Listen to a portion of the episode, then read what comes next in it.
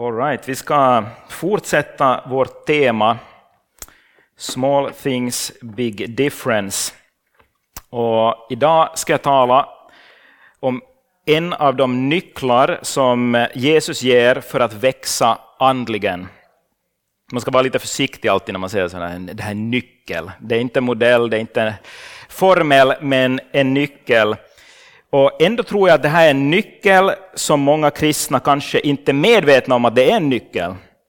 Eller det kan till och med vara så att den här nyckeln är en grej som har hindrat kristenheten från att växa, lärjungar från att växa, mogna och gå vidare.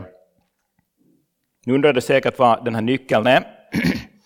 Jag ska tala idag om fasta. Inget halleluja.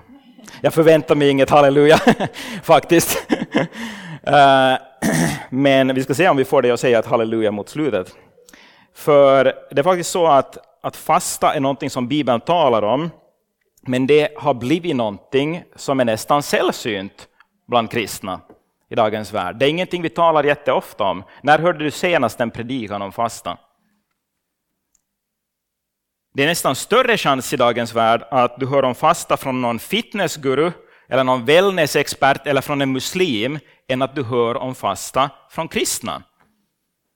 Och ändå är den kristna fastan mycket annorlunda, alla de här andra hälsogrejerna, och också än den fasta som sker i andra religioner. Och dessutom har vi det problemet att i vår västvärld så har vi ofta en ganska ohälsosam relation till mat, till underhållning och många olika grejer i livet, också till vår egen kropp. Vi kan ha en helt felaktig bild och en ohälsosam relation till de här grejerna. Men tänk om vi går miste om en av de sakerna som Jesus praktiserar och som Jesus gav vidare åt sina lärjungar att praktisera, som gör en stor skillnad i det kristna livet. Vi ska läsa första och kanske det centrala bibelstället. Vi har två centrala bibelställen. Och det är från Matteus sex, vers sexton till arton. Det är från Bergspredikan, när Jesus talar om flera olika viktiga saker. Där står det så här. När ni fastar, se inte så dystra ut som hycklarna. De vanställer sina ansikten för att visa människor att de fastar. Amen, säger jag er, det har fått ut sin lön. Nej, när du fastar, smörj ditt huvud och tvätta ditt ansikte så att människor inte ser att du fastar, utan endast din fader som är i det fördolda. Då ska din fader som ser i det fördolda belöna dig. Det är ganska stora ord. Det slutar med ganska mäktiga ord. Att, att om, om det här är någonting vi tar in i vårt kristna liv, då ska det faktiskt ha en belöning i sig. I det större bibelsammanhanget så talar Jesus här i Bergspredikan om tre olika grejer. Han talar efter varandra. I början av kapitel sex så talar han om givande, bön och fasta. Och han talar på väldigt liknande sätt om de här tre grejerna. Vi bara sätter upp dem här, vi läser inte om i sin helhet, men från vers två, två och tre så står det så här: när du ger en gåva, och så berättar Jesus hur du inte ska göra. Och vers tre, när du ger en gåva, så berättar Jesus hur du ska göra. Vi hoppar vidare till vers fem till sju som också Kaito berörde förra veckan. Han Han läste det då, då står det så här: när ni ber ska ni inte vara som hycklarna. Och så berättar Jesus hur du inte ska göra. Och sen så säger han, när du ber, gå in i din kammare. Och så berättar Jesus hur du ska göra. Och så kommer han också till fastan. Och precis, det är liksom parallellt. Han berättar på precis samma sätt om fastan. När du fastar ska du inte göra på det sättet. När du fastar, gör på det sättet. Och frågan vi behöver ställa oss då som kristna är att, är det en befallning? Är det här för befallningar? Är det förväntningar? Är det förslag? Eller är det rekommendationer? Vad är det som Jesus tänker med det här? Om du tar till exempel bön, vad skulle du säga? Om du tänker nu på bön som är en av grejerna Jesus talar om. Skulle du säga att det är en befallning, en rekommendation, en förväntan? Är det ett gott förslag? Jesus talar på väldigt likadant sätt om de här tre grejerna. Och det är viktigt förstås att vi, vi verkligen kollar, vad säger Bibeln? På vilket sätt uttrycker Bibeln? Så att vi inte heller lägger religiösa bördor på oss själva, som inte Bibeln lägger på oss. Men jag skulle säga så här, Ann, första punkten idag, försöka hålla balansen, så skulle jag säga så här att fasta är en otrolig möjlighet och en del av det kristna livet. Jag skulle inte säga att Jesus befaller det. Vi kan inte läsa det exakt som en befallning, men jag skulle säga att Jesus säger nog att det här är en otrolig möjlighet och det är en del av det kristna livet. Jag tror att de flesta av oss skulle hålla med om att när Jesus säger när ni ber istället för om ni ber, så verkar det som att han tar för givet att lärjungarna ber, eller hur? Han tar nog för givet att, att lärjungar, kristna lärjungar, de ber nog. Och det är bara några verser efter det som han säger när ni fastar. Och sen säger han när du fastar. Och observera att både gällande bön och, och gällande fasta så använder han en gång formen när ni och när du. Så det är någonting som både sker privat personligen, men någonting som också sker tillsammans med andra. Jesus säger när ni fastar, inte om ni fastar. Skulle inte säga att Jesus på precis samma sätt som han inbjuder och kallar sina lärjungar att be, så inbjuder han och kallar sina lärjungar att fasta. Att ta det in liksom i sitt andliga liv som någonting som ger styrka. Han verkar ta för givet att lärjungarna fastar. Är fasta vanligt i Bibeln? Fasta är ganska vanligt. Listan på människor, Guds män och kvinnor som fastar genom Bibeln är ganska lång. Du har laggivaren Mose, du har kung David, profeten Elia, drottning Esther, framtidssynernas Daniel, profetissan Hanna, aposteln Paulus, och så har du förstås Jesus Kristus. Och många därtill som inte finns i den här listan. I olika livskeden, på olika sätt, så finns fastan som en del av deras liv. Och många av de stora kristna ledarna genom historien, de kom till samma slutsats. Det här är någonting viktigt. Här är till exempel Martin Luther. Han sa så här: det var inte Kristi avsikt att tillbakavisa eller förkasta fastan. Det var hans avsikt att återinföra den sanna fastan. Så sa Luther. Jag tror att när vi förstår vad den sanna fastan är, hur Jesus har tänkt fastan, så, och hur man gör det, så kan det vara att vi i slutändan faktiskt säger halleluja över möjligheten att fasta. Det är ingenting vi är vana vid, det är ingenting vi, vi liksom hurrar för eller tänker på, för vi är så beroende i västvärlden av den fysiska världen. Vi har gjort oss så connectade, kopplade till allt det här som vi hela tiden kan få. Allt det som liksom matas på sätt och vis på rullande band in i våra liv. John Wesley, som startade metodismen. Ska vi ta in lite metodism i metodistkyrkan idag? John Wesley sa så här, han, han sa det nästan ännu starkare än Luther. Ungefär så här sa John Wesley: jag är övertygad om att om en kristen har förstått behovet av att fasta men inte praktiserar fasta, så kommer han att falla tillbaka lika säkert som en kristen som har förstått behovet att be men inte ber.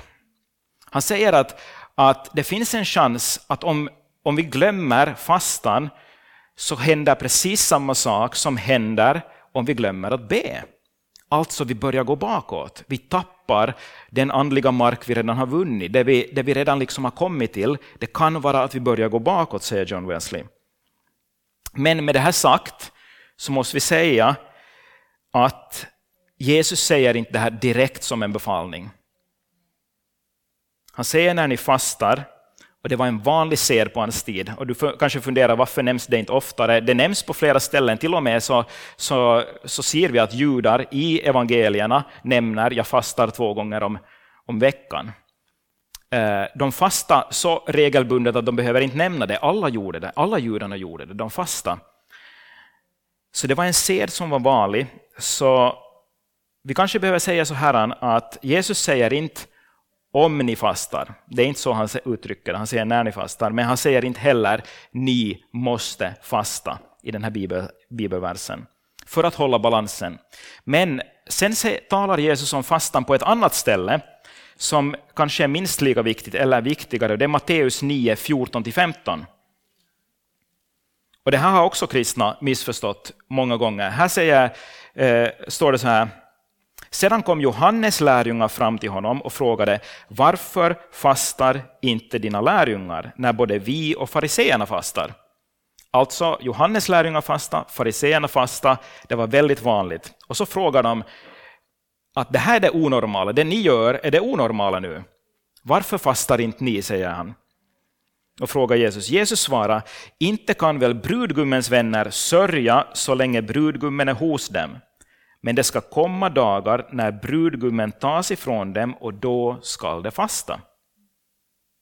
Då ska det fasta. Och då är det viktigt att förstå. Jesus ger ju en miniliknelse här när han undervisar om brudgummen och brudgummens vänner. En liten liknelse. Hur förstår vi den rätt? Jag tror att jag också många gånger har läst det här fel. Att hej, men nu har vi Jesus. Jesus säger att inte kan vi nu fasta medan vi har Jesus. Utan det är fel sätt att läsa det. Brudgummen har alltid varit en bild av Kristus i Nya Testamentet. Det går genom hela Nya Testamentet. Och brudgummens vänner är Jesu lärjungar i alla tider. Eller hur? Genom Jesus så har en ny tid kommit. Guds rike har kommit. Det är en tid av glädje där Gud var närvarande med lärjungarna på ett speciellt sätt. För Jesus var där fysiskt mitt ibland dem. Tiden då brudgummen är med dem, det var en festens tid. Men, säger Jesus, det kommer en tid när det ska fasta, när brudgummen tas ifrån dem. Och det här är när Jesus lämnar jorden. Det är inte när Jesus dör på korset och uppstår. Eh, Jesus talar inte om att det kommer tre dagar då ni ska fasta. Jag kommer att dö och så sörjer ni, och sen två och en halv, tre dagar senare så sen är det förbi. Utan Jesus talar faktiskt om församlingens tid. När Jesus blir upptagen till himlen, det är församlingens tidsperiod som vi har levt i i tvåtusen år. Det här är den tidsperioden som Jesus talar om, när brudgummen inte är fysiskt närvarande här i världen. Det kommer en dag när Jesus kommer tillbaka. Det kommer en dag när brudgummen återvänder för att möta sin brud, eller hur? Den dagen, vad är det vi läser i andra ställen i Bibeln om den dagen?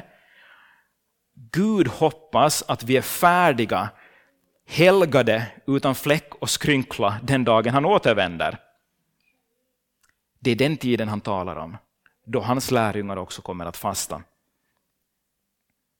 Det här är den naturligaste förklaringen på vad Jesus säger. Det här är den tiden vi lever i, när kristna också behöver fasta för att kunna förvandlas och vara allt det som Jesus har tänkt att vi ska vara. Och det vi ska bli. Och det förstärks bara av det att precis efter att Jesus har sagt det här om brudgummen så talar han om de gamla skinnsäckarna och de nya säckarna. Och att du sätter inte nytt vin i gamla skinnsäckar utan du sätter det nya vinet i nya skinnsäckar. Eller hur? Jag tycker det är lite underhållande att han kallar sina lärjungar skinnsäckar. Jag vet inte liksom. Och sen skulle du be en skinnsäck att fasta. Vad blir det kvar? Okej, okay, jokes aside.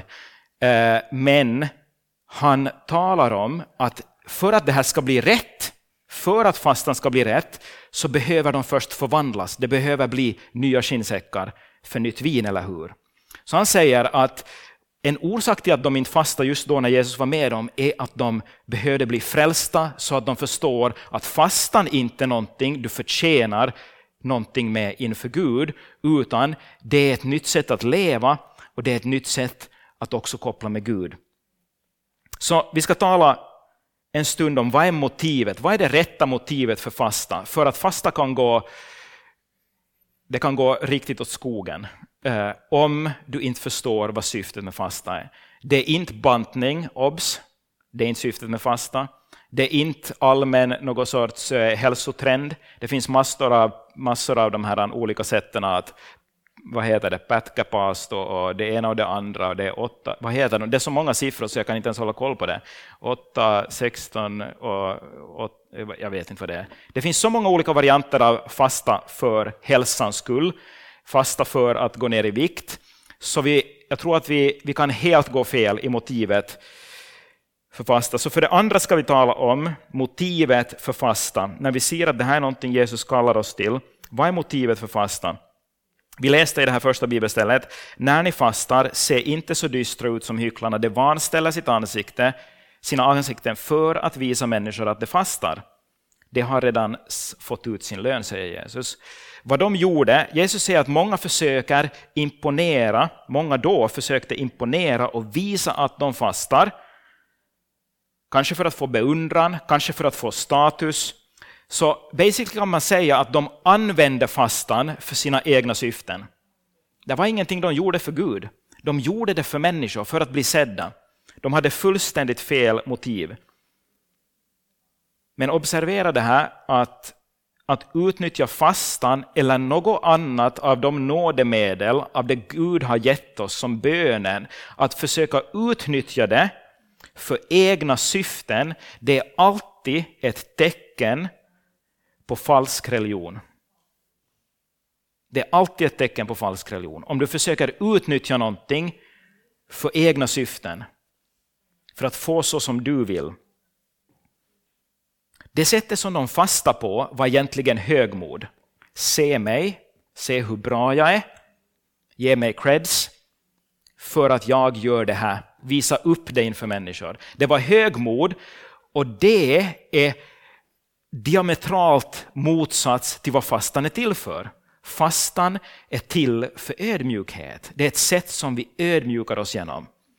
Så när helst fastan blir högmod, någonting jag visar upp, vare sig det är för människor eller för Gud, så blir det fel. Det är inte syftet med fastan.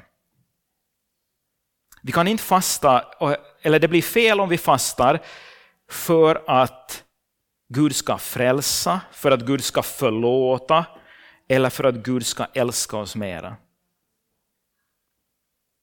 Om du försöker imponera på Gud med till exempel fasta eller med bön eller med bibelläsning eller någonting annat, om du försöker imponera på Gud, då blir det fel från första början. Då blir det högmod. Jag försöker förtjäna min plats inför Gud. Jag försöker visa åt Gud att jag duger. Men det behöver vi inte mera. Du behöver inte fasta, be, läsa Bibeln för att Jesus ska älska dig mera. Han kan inte älska dig mera än han älskar dig just nu. Och han kan inte heller, oavsett vad du gör, så kan inte han älska dig mindre. Han älskar dig fullkomligt just nu. Du har redan fått nåd i oändligt stort mått just nu. Frälsningen är av nåd genom tro. Det kommer aldrig att ändras. Det är en fri gåva. När Jesus dog på korset för dina synder, så har han redan förberett en rening för hela ditt liv. Du kan inte lägga till någonting till Guds frälsning. Det enda du behöver göra för att bli frälst och förlåten är att omvända dig till Gud och tro. Säga: Jesus, jag sätter tro till det du har gjort på korset. Förlåt mig, och det är ditt. Men skillnaden är den här: du blir frälst av nåd, men det finns många saker som kan hindra oss, som kan vara i vägen för oss, för att känna igen att det här finns tillgängligt för oss. Det finns många saker som kan göra att du helt enkelt inte tar emot det, fast det är tillgängligt, det är gratis. Gud säger: sträck ut handen, säg tack och ta emot det. Men det kan vara att våra liv är så fyllda med grejer som vi har byggt upp kring oss, som vi matar oss med, som vi är beroende av, att vi har svårt att sträcka ut handen och ta emot. Och det är egentligen det fastan handlar om, bönen handlar om. Att göra dig tillgänglig för Gud. Det är inte att förtjäna sin plats inför Gud. Det är att säga: Gud, jag öppnar mig och tar emot. Jag vill göra mig tillgänglig och ta emot. Jag tror att det var här det gick fel. När jag var ung kristen, hade kommit till tro där i sexton års ålder. Man hörde om fasta på några häftiga konferenser av några människor som hade gått långt med Gud. Så, så tänkte man: det här är något jag ska göra för Gud. Det här är någonting han förväntar sig. Och jag tror att det blev fel från första början. Jag tänkte att det var någonting jag borde göra för Gud, så kanske han gör någonting tillbaka för mig. En sorts byteshandel. Om det är inställningen, så blir det fel. Om du tänker att ja, hmm, bara jag gör det här så gör Gud det här, då är du på fel spår. För fasta är inte en metod, det är inte en formel för att få någonting från Gud. Du kan inte genom att fasta tvinga liksom Guds arm som var på väg åt det här hållet att sen liksom så kommer den att göra någonting i ditt liv. Du kan inte tvinga Gud. Gud är fri, han gör det han vill. Du, det hjälper inte om du berövar dig mat och försöker få Guds arm att böja sig. Det är inte så det funkar. Egentligen är det tvärtom. Jag skulle säga så här att fasta är inte i första hand att försöka få någonting av Gud. Fasta är att överlåta sig själv till Gud och låta honom få mera av oss. Om du längtar efter att Gud skulle få mer av dig, att ditt liv skulle liksom få mera präglas av det himmelska, av det, det som Gud är, av hans helighet, hans rättfärdighet. Om du längtar efter att Gud skulle få mer av dig, då är fastan en väg mot det. Så fastans huvudmotiv är Gud själv. Från början till slut, det är Gud som är i centrum för det. Det är honom vi ska ha blicken fäst vid. Om jag vill fasta så tänker jag i första hand, det här är för Gud, jag vill överlåta mig.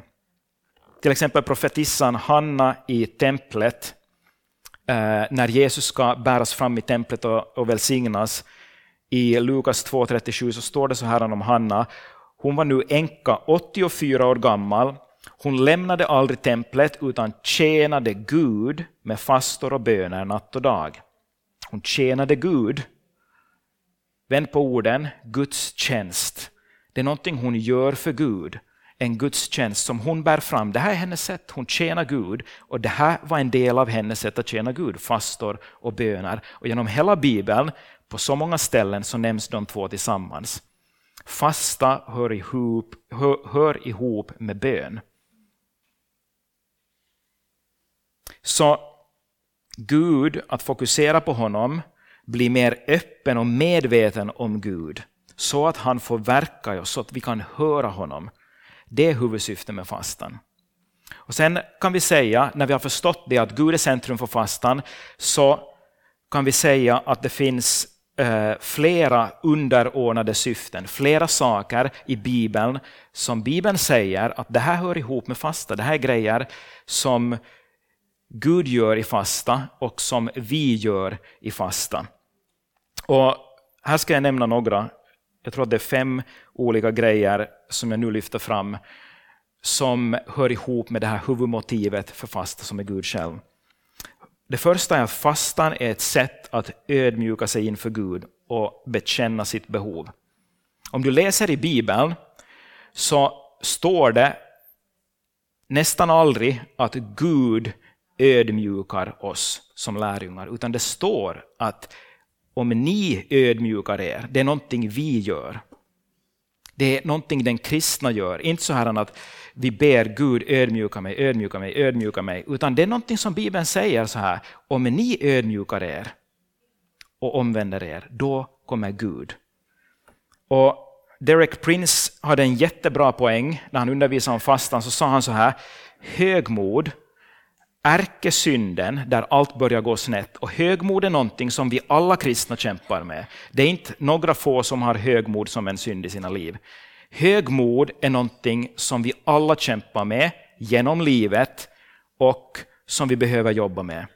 Livet ut, tror jag. Han säger om högmod att det är det enskilt största hindret för att dina böner ska bli besvarade.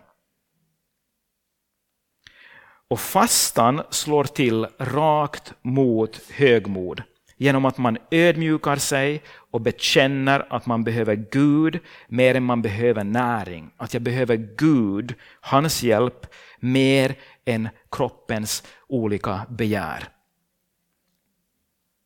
I Esras bok så står det till exempel så här när de är på en lång resa, vandrar tillbaka, de stannar vid en flod med folket och så står det så här: vid floden Ahav, Ahava lät jag utlysa en fasta för att vi skulle ödmjuka oss inför vår Gud och be honom om en lyckosam resa för oss, våra kvinnor och barn och alla våra ägodelar. Hoppar vidare till vers tjugotre så står det: därför fastade vi och sökte hjälp av vår Gud och han bönhörde oss. Det var ett sätt att ödmjuka sig.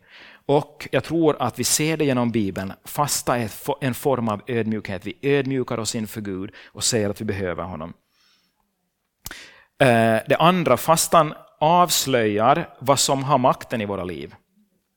Det blir väldigt tydligt när vi fastar vad som har makten i våra liv. När vi inte döljer det in i allt det andra vi fyller oss med. När vi inte försöker gömma det under mat, under underhållning, under allt det här andra. Då kommer plötsligt andra saker upp till ytan som vi kanske inte ens var medvetna om. Rädslor, högmod, vrede, avund, bitterhet. Är grejer vi kan bli medvetna om när vi fastar. Och det är bra, för när du är medveten om någonting, då kan du tillsammans med Gud ta itu med det. Det här är inte från Bibeln, men det står i en coachingbok, så jag tror att det är väldigt sant. Det du är medveten om, det kan du göra någonting åt. Men det du inte är medveten om, det har makten över dig. Saker har makten över våra liv. Olika grejer, och det är inte bara mat, och det är inte bara Netflix och, och, och sociala medier. Det är också synder, vrede, eh, rädslor, bitterhet, avundsjuka, hårdhet, kärlekslöshet. Har makten över våra liv. Men när vi kommer inför Gud i fasta så säger vi egentligen att nu överlåter jag mitt liv och jag ber Gud att du tar itu med saker i mitt liv.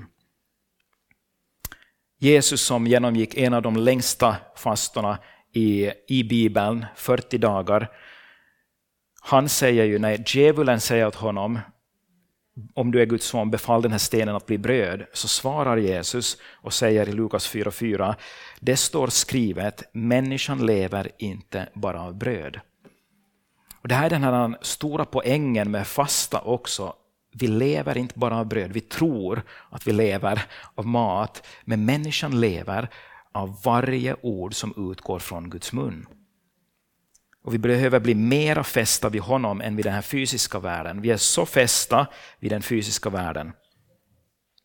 Det vi äter och dricker, det vi tittar och lyssnar på, vem vi umgås med, vår underhållning. Vi är så fästa vid den här fysiska världen. Så vi lätt på grund av det tappar kontakten med Gud. Det är så lätt att tappa kontakten med Gud när vi fokuserar på allt det här andra runt omkring. Och när vi fastar så tonar vi ner det andra och säger, det är mindre viktigt än Gud i mitt liv. Jag tonar upp Gud istället. Jag kopplar fasta med bön och nu låter jag Gud tala mera till mig. Jag gör mig på sätt och vis tillgänglig för att Gud ska kunna nå mig. Det är faktiskt helt möjligt att många av de här grejerna vi fyller våra liv med, det gör att Gud inte kan nå oss. Någon frågar att varför talar Gud så sällan till mig? Tänk om Gud talar varje dag, men det är saker som gör att jag inte förstår och inte uppfattar vad han säger. Det finns hinder i vägen som gör att jag inte kan ta emot från Gud. Tänk om det är den vägen, att Gud egentligen talar varje dag. Det tredje, för att söka Guds vägledning. I fasta, genom fasta kan Gud på ett konkret sätt ge oss vägledning. Där står de till exempel, det kan vara både ensam men det kan också vara gemensamt tillsammans med andra. Så som i Antiochia, i ett viktigt skede i den första församlingens arbete och liv. Så står det så här, Apostlagärningarna tretton, vers två till tre. När det tjänade Herren och fastade, igen tjänade Herren och fastade, sade den helige ande, avskilj åt mig Barnabas och Saulus för den uppgift som jag har kallat den till. Då fastade de och bad och hade lade händerna på dem och sände ut dem. När de tjänade Gud och fastade. När de fastade och bad. Det var medan de gjorde det här. Förstår du vilket skede i församlingens historia det här är? Församlingen har startats i Jerusalem, där han sprider sig till några andra städer, till Antiochia. Det här är stunden när Paulus blir avskild och blir missionär som reser i hela den dåtida kända världen. Det här skedet, det som händer i de här några verserna, det här är the breaking point. När församlingen tar fart runt hela Medelhavet. Det hände, den vägledningen, det här skedet hände när de tjänade Gud och fastade. Det var då Gud avskilde, vägledde dem att avskilja Barnabas och Paulus att bli missionärer som skulle resa ut vidare. För de var en del av församlingen i Antiochia. De var där, de var stationerade lokalt. Och så säger Gud medan de fastar, nu, de här två ska sändas ut. And the rest is history. Det, resten är resten av Bibeln nästan. Alla breven, allt det som hände efter det, i stad efter stad, plats efter plats, region efter region. Det hände när de fastade, det var då den helige ande talade. Och sen så var det inte färdigt, utan sen fastade de och bad lite till före de sände iväg dem. Gud talade till dem under fasta och efter det så fastade de igen. Och så blev de utsända. Och igen är det tjäna Gud och fasta. Fasta och bön som upprepas. Och kopplat till det så kan vi säga, vilket vi ser i Jesu liv, att fastan är också en förberedelse för tjänst många gånger. I Jesu liv så ser vi det. Hans långa fasta, i början står det så här. Uppfylld av den helige ande återvände Jesus från Jordan och fördes av anden omkring i öknen. Uppfylld av den helige ande så gick han ut i öknen, han blev frestad av djävulen under fyrtio dagar. Och efter att den perioden är slut, den här andligt viktiga perioden, så står det så här om Jesus. I andens kraft vände Jesus tillbaka till Galileen och ryktet om honom gick ut i hela trakten däromkring. Märker du skillnaden? Han Efter sitt dop har han redan den helige ande. Han är uppfylld av den helige ande och han leds av den helige ande. Men när han har varit i fasta, i bön och blivit frestad av djävulen, så står det efter det i andens kraft. Så gick han vidare till Galileen. I andens kraft. Det verkar som att det potential som redan fanns i Jesus innan den här perioden, den det fullbordades under fastan så att han var redo för tjänst och kunde gå ut och betjäna människorna. Någonting hände under den fastan.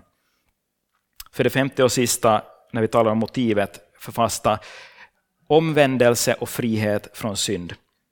Fastan kan många gånger hjälpa oss i kampen mot synd. Vi kan inte förtjäna vår frihet, men som sagt, vi kan göra oss tillgängliga och säga att Gud, här är jag och jag ber att du verkar i mitt liv. Det är Gud som är det stora.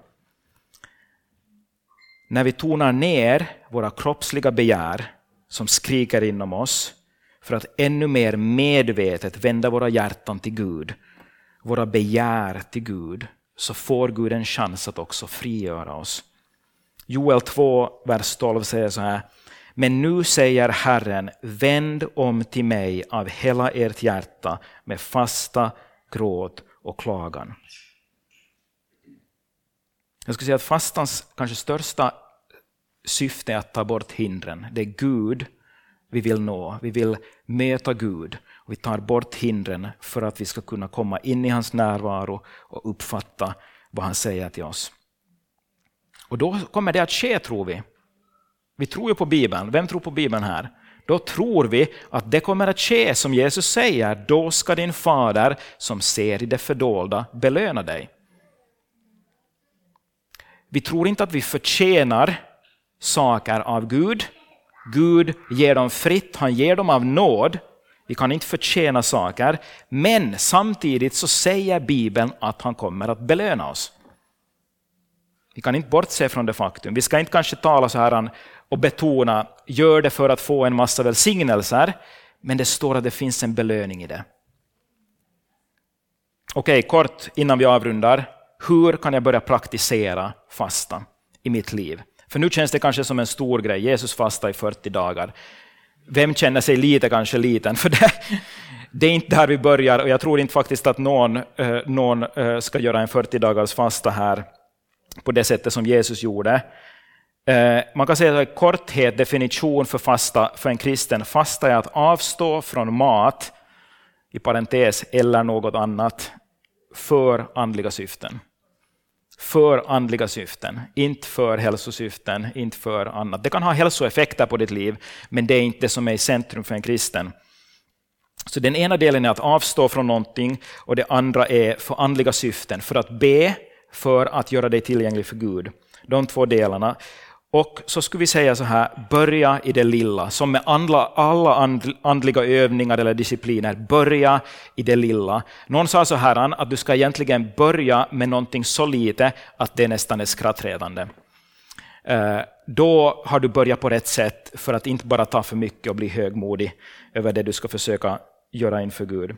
Så den vanligaste formen av fasta är fasta från mat. Vi talar ofta också om andra fastor, och jag kommer till det, men det är nog den vanliga formen av fasta är fasta från mat på ett eller annat sätt. Det finns till exempel fasta på bara vätska. Det betyder att man dricker vatten under tiden man fastar, och det gör man för en tidsperiod. Det kan vara ett dygn eller så vidare. Men har man inte prova på att fasta förut, så är det bra att dricka någonting annat, till exempel fruktjuice, någonting lite mer. Det är betydligt lättare att fasta på fruktjuice än på vatten, kan jag säga. Så börja i det lilla, prova på någonting. Jag kommer om en stund till hur långa perioder, så jag tar först olika typer av fastor här. Sen finns det Daniels fasta, som har blivit eh, mer och mer populärt utöver världen bland kristna också. Daniels fasta bygger på det som Daniel gjorde i Bibeln. Eh, det står så här i Daniel ett åtta. Men för Daniel var det angeläget att inte orena sig med kungens mat eller med vinet som han drack. De, dra, de åt i Babylonien åt de bland annat griskött. Så han bad förste hovmarskalken att han inte skulle tvingas orena sig. Några verser senare, vers tolv. Gör ett försök med dina tjänare i tio dagar och låt oss få äta grönsaker och dricka vatten. Så en, en Daniels fasta går ut på att du på sätt och vis tar bort vissa njutningar, du tar bort kött, eh, drycker, för att under den tiden ägna dig liksom åt Gud. Så till exempel alla frukter, det här är vad man äter under den Daniels fasta. Frukter, grönsaker, fullkornsprodukter, bönor, baljväxter, nötter och frön, grönsaker, braoljor som dryckens främsta, och sen dryck främst vatten. Om inte du fick med dig det där, bara skriv Daniel fast på internet, så står det vad man eh, liksom inkluderar i det. Och så avstår man, man från många saker, från animaliska produkter, mjölkprodukter, tillsatt socker, jäst, processerade livsmedel, friterad mat, smör, hårda fetter, koffeinhaltiga och alkoholhaltiga drycker. Avstår från det, så det är en sorts partiell fasta, en delvis fasta. Men man avstår från någonting. Och sen kanske det, det tredje sättet att fasta är att du avstår från någon annan njutning. Du kan fasta från kaffe, du kan fasta från socker, från eh, söta grejer, från godis. Jag skulle säga att många skulle må väldigt bra av att fasta från nyheter ibland, fasta från sociala medier, från underhållning i olika former. Bibeln talar också om fasta från sex i äktenskapet för en kort period för att ägna sig åt Gud, som vi vet att Paulus talar om. Det är också en form av fasta. Men andra njutningar, det är lite det som Daniel säger i Daniels bok tio tre. Jag åt ingen god mat. Kött och vin kom inte i min mun, och jag smorde inte heller min kropp med oljor förrän de tre veckorna hade gått. Så han, han avstår från saker han njuter av för Guds skull under en tid. Och, och det kan vi göra. Om inte, alla måste pröva själv. Det kan finnas hälsoskäl, det kan finnas olika saker som begränsar hur jag kan fasta. Så det kan inte någon annan bedöma för dig. Det kan finnas saker som gör att du inte kan fasta på bara vatten eller mat. Så, så det måste du själv prova. Men alla kan fasta från någonting. Alla kan ta in fasta i sitt liv. Och här i februari så börjar ju fastetiden inför påsken eh, i mitten av februari. Som vi, vi kanske många gånger så bara går förbi utan att vi tänker på det ens. Vad kan jag fasta från? Om du fastar från godis eller underhållning, så då är kanske inte en sån här en halvdagsfasta en jättemärkvärdig sak, utan då kanske man väljer en vecka eller en månad som man fastar just från rött kött eller, eller sötsaker eller annat. Så hur kan man börja? Börja med en kort fasta, till exempel tolv timmar. fasta från frukost till middag, eh, drick fruktjuice. Sen när du har börjat med det, gjort det ett antal veckor, sen kanske du kan prova på en längre fasta, trettiosex timmar. Eller, eh, eller vi ska säga ett dygn, tjugofyra timmar först. tjugofyra timmar kan vara från kvällsmål till kvällsmål. Eller om du har familj, du äter middag med din familj, sen fastar du och så äter du igen nästa dag middag med din familj. Så börja i det lilla före man försöker sig på längre. Och kanske man kan säga så här att i vanliga fall är fasta mellan ett, en och tre dygn liksom det man kan rekommendera.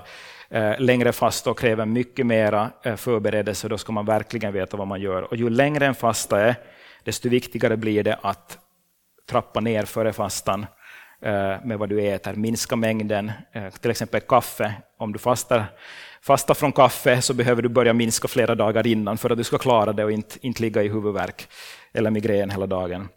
Så börja i det lilla och sen då när man har fasta ett dygn eller två så trappar man också upp långsamt. Och i allt det här, det var lite praktiska råd, i allt det här koppla bön till fastan.